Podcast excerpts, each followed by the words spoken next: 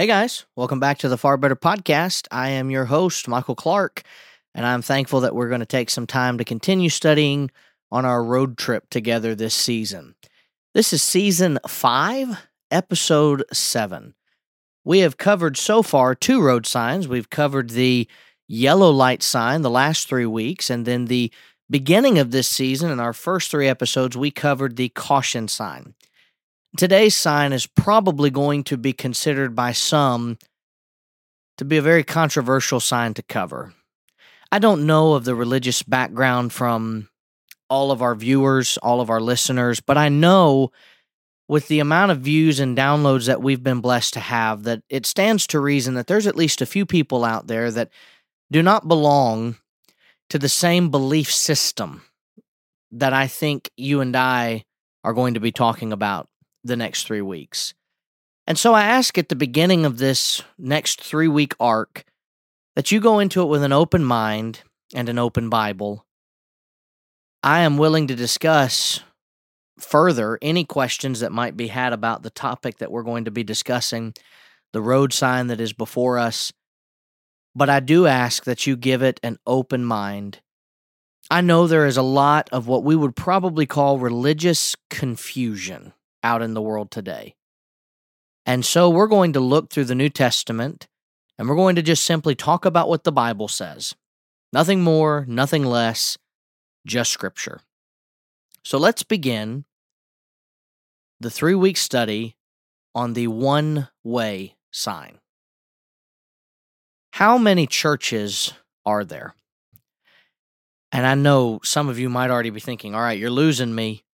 Just bear with me. In America, it is estimated as of 2020 that there were 380,000 churches. In the last 100 years, the number of Christians in the world has quadrupled from about 600 million in 1910 to well past 2 billion presently. And today, Christianity remains the world's largest religious group. There are approximately 41,000 Christian denominations and organizations in the world today what has happened?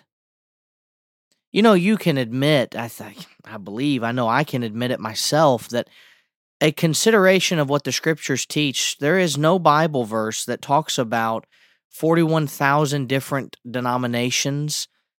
There's no Bible verse that talks about being of 380,000 different beliefs or 380,000 churches that make up a large number of different beliefs that's where we find ourselves in 2023.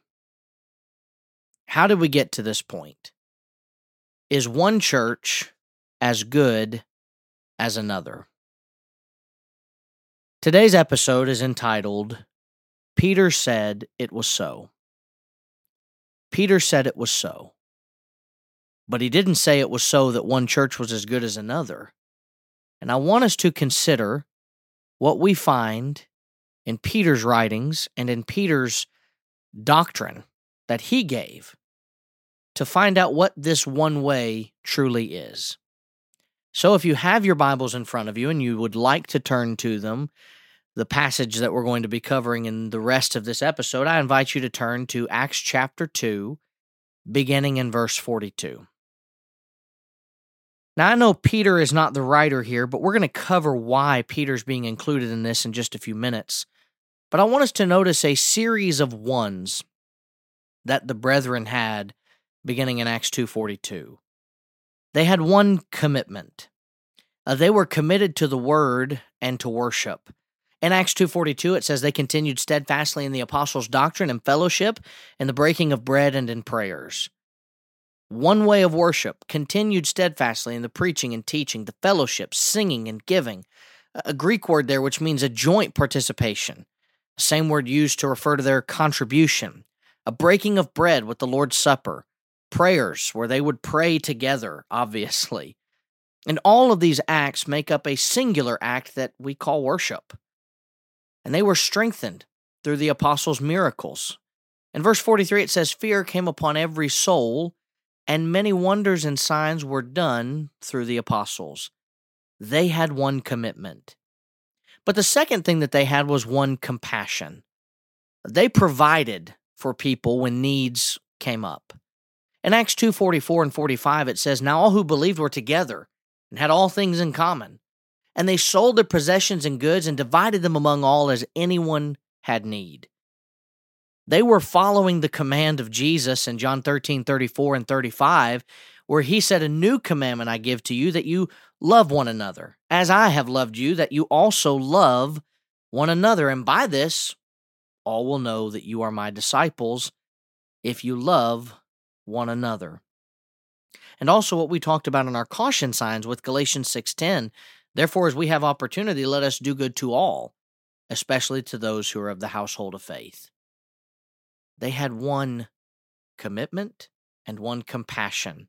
When a brother or sister had need, they would sell their possessions to provide for that need.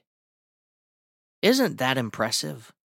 Isn't that something that we should all be striving to do again? And I know a lot of churches have great benevolence programs and they provide the needs for the congregation. Back before there was a church treasury, this was how they did it. They sold their own things. And I would like to say this, and I hope you understand what I mean when I say it. I think this needs to come back. I think we need to bring this back into the church again, where when someone says they have need, that before we automatically say go to the church treasury, maybe there are some brethren who are able to help, who are able to take care of them. I find it amazing that prior to the church treasury being set up, they just did what they knew was right. And today, perhaps we too often get caught up into a I've given already mentality. We need to avoid that at all cost. We need to avoid that at all cost. They had one commitment, one compassion, and one charge. They continued their charge daily. In verse 46, it says, continuing what they were doing. In verses 42 through 45, continuing daily with one accord in the temple and breaking bread from house to house, they ate their food with gladness and simplicity of heart. This was their way of life. In Romans 12 and verses 10 and following, it says, Be kindly affectionate to one another with brotherly love and honor, giving, giving preference to one another, not lagging in diligence, fervent in spirit, serving the Lord rejoicing in hope, patient in tribulation, continuing steadfastly in prayer, distributing to the needs of the saints, given to hospitality. Bless those who persecute you, bless and do not curse. Verse 15 Rejoice with those who weep. Rejoice with those who rejoice, I should say, and weep with those who weep. Be of the same mind, verse 16, toward one another. Do not set your mind on high things, but associate with the humble. Do not be wise in your own opinion. They continued this charge. They did what they were expected to do. And I want you to notice this last one. They had one church.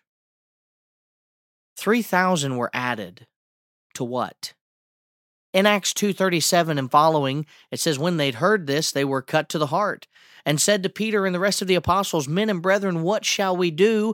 And Peter answered and said to them, Verse 38 Repent and let everyone be baptized in the name of Jesus Christ for the remission of sins, and you shall receive the gift of the Holy Spirit. Some people want to make a big deal out of that word for in the Greek. It's a Greek word ice or ace, E I S, and it, in some considerations by some people, means because of.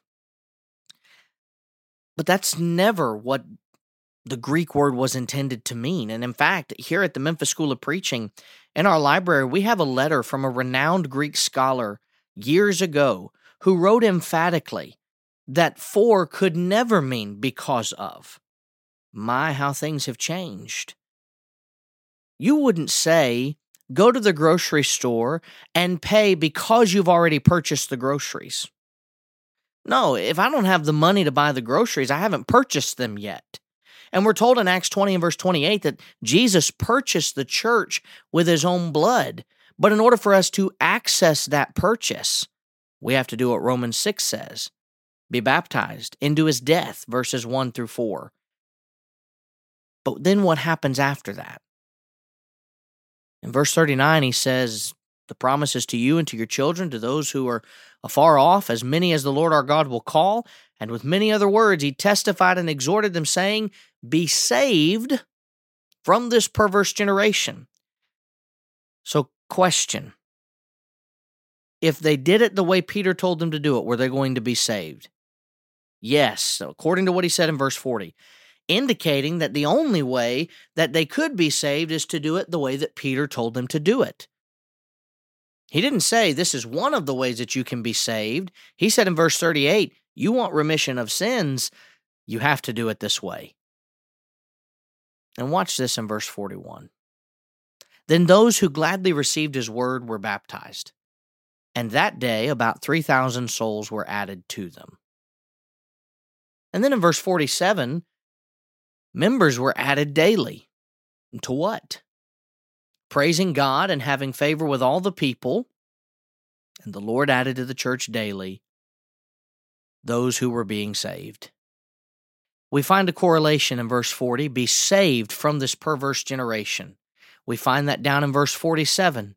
If you think about what we know about the mindset of what Paul Peter, I should say, is trying to get people to realize. If you and I look at that word, the Lord added to the church daily those who are being saved. That word in the Greek is a word that, if I were to look it up and I were to go and look at the mentality behind it, this is what I get for trying to do this on the fly. Let's see here Bible word study. Yeah, According to one specific source, BDAG, they wrote that this is to preserve or rescue. Another definition would be to save from death. Save, keep from harm, preserve, rescue, save from death. You're looking at this word, and it's an interesting word in the Greek. It's 4982 according to Strong's Concordance. If I go back up to verse 40, and I look at that word that he said you need to be saved. It's the same word, 4982 in the Greek.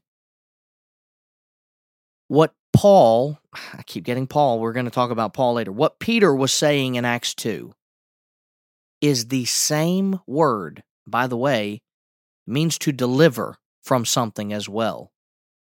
So when Peter says you want to be delivered from your sinful state, be baptized.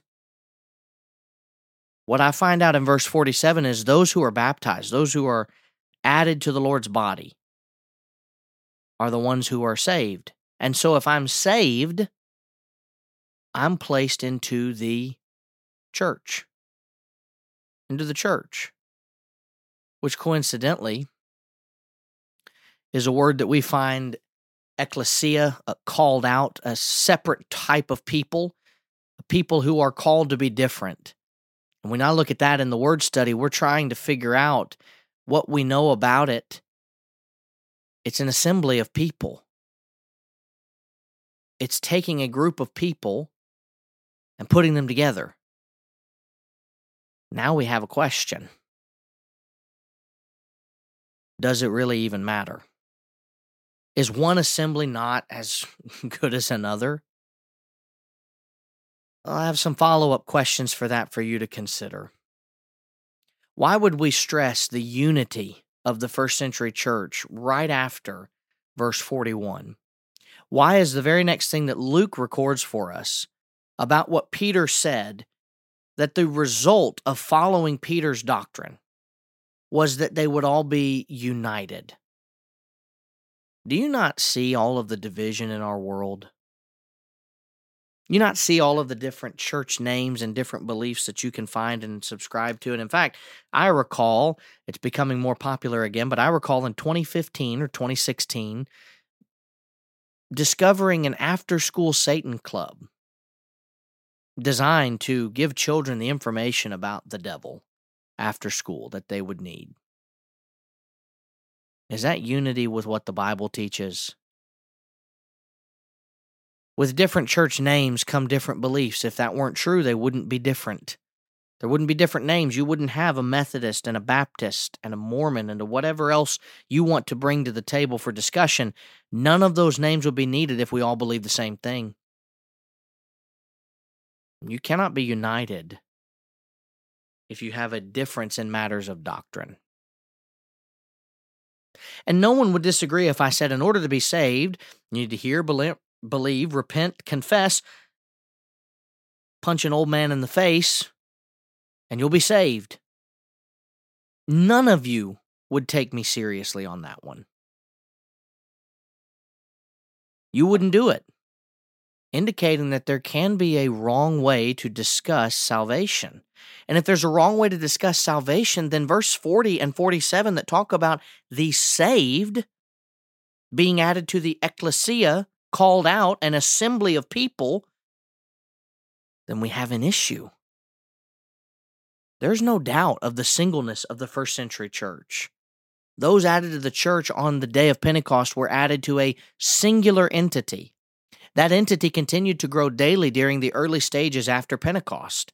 And if we were to go back to that day and we were to ask them as they were coming up out of the water what they were just added to, what church did you just become a member of? What would they say? I'm sorry, what? What are you talking about? There were no other churches that could be added to that would be what the Lord had established. There was only one. And it's because Peter said it was so. When Peter gave the exact thing that Jesus foretold in loosening, giving the keys of the kingdom, binding on earth, be bound in heaven, loosed on earth would be loosened in heaven. Peter had to preach the truth. He couldn't just give what his opinion on the matter was.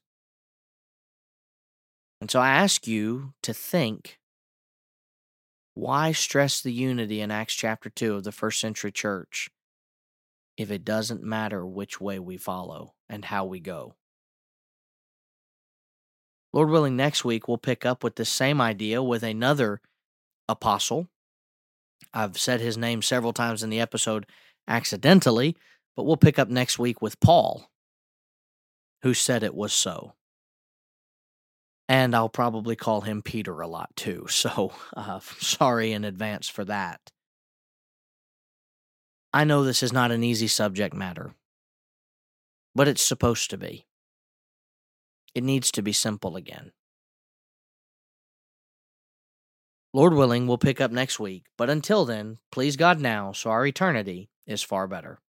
Thank you so much for listening to this episode on the Scattered Abroad Network.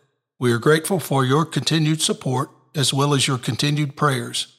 If you would like to find out more about our network, please visit our website at scatteredabroad.org. We look forward to studying with you again soon. May God bless you.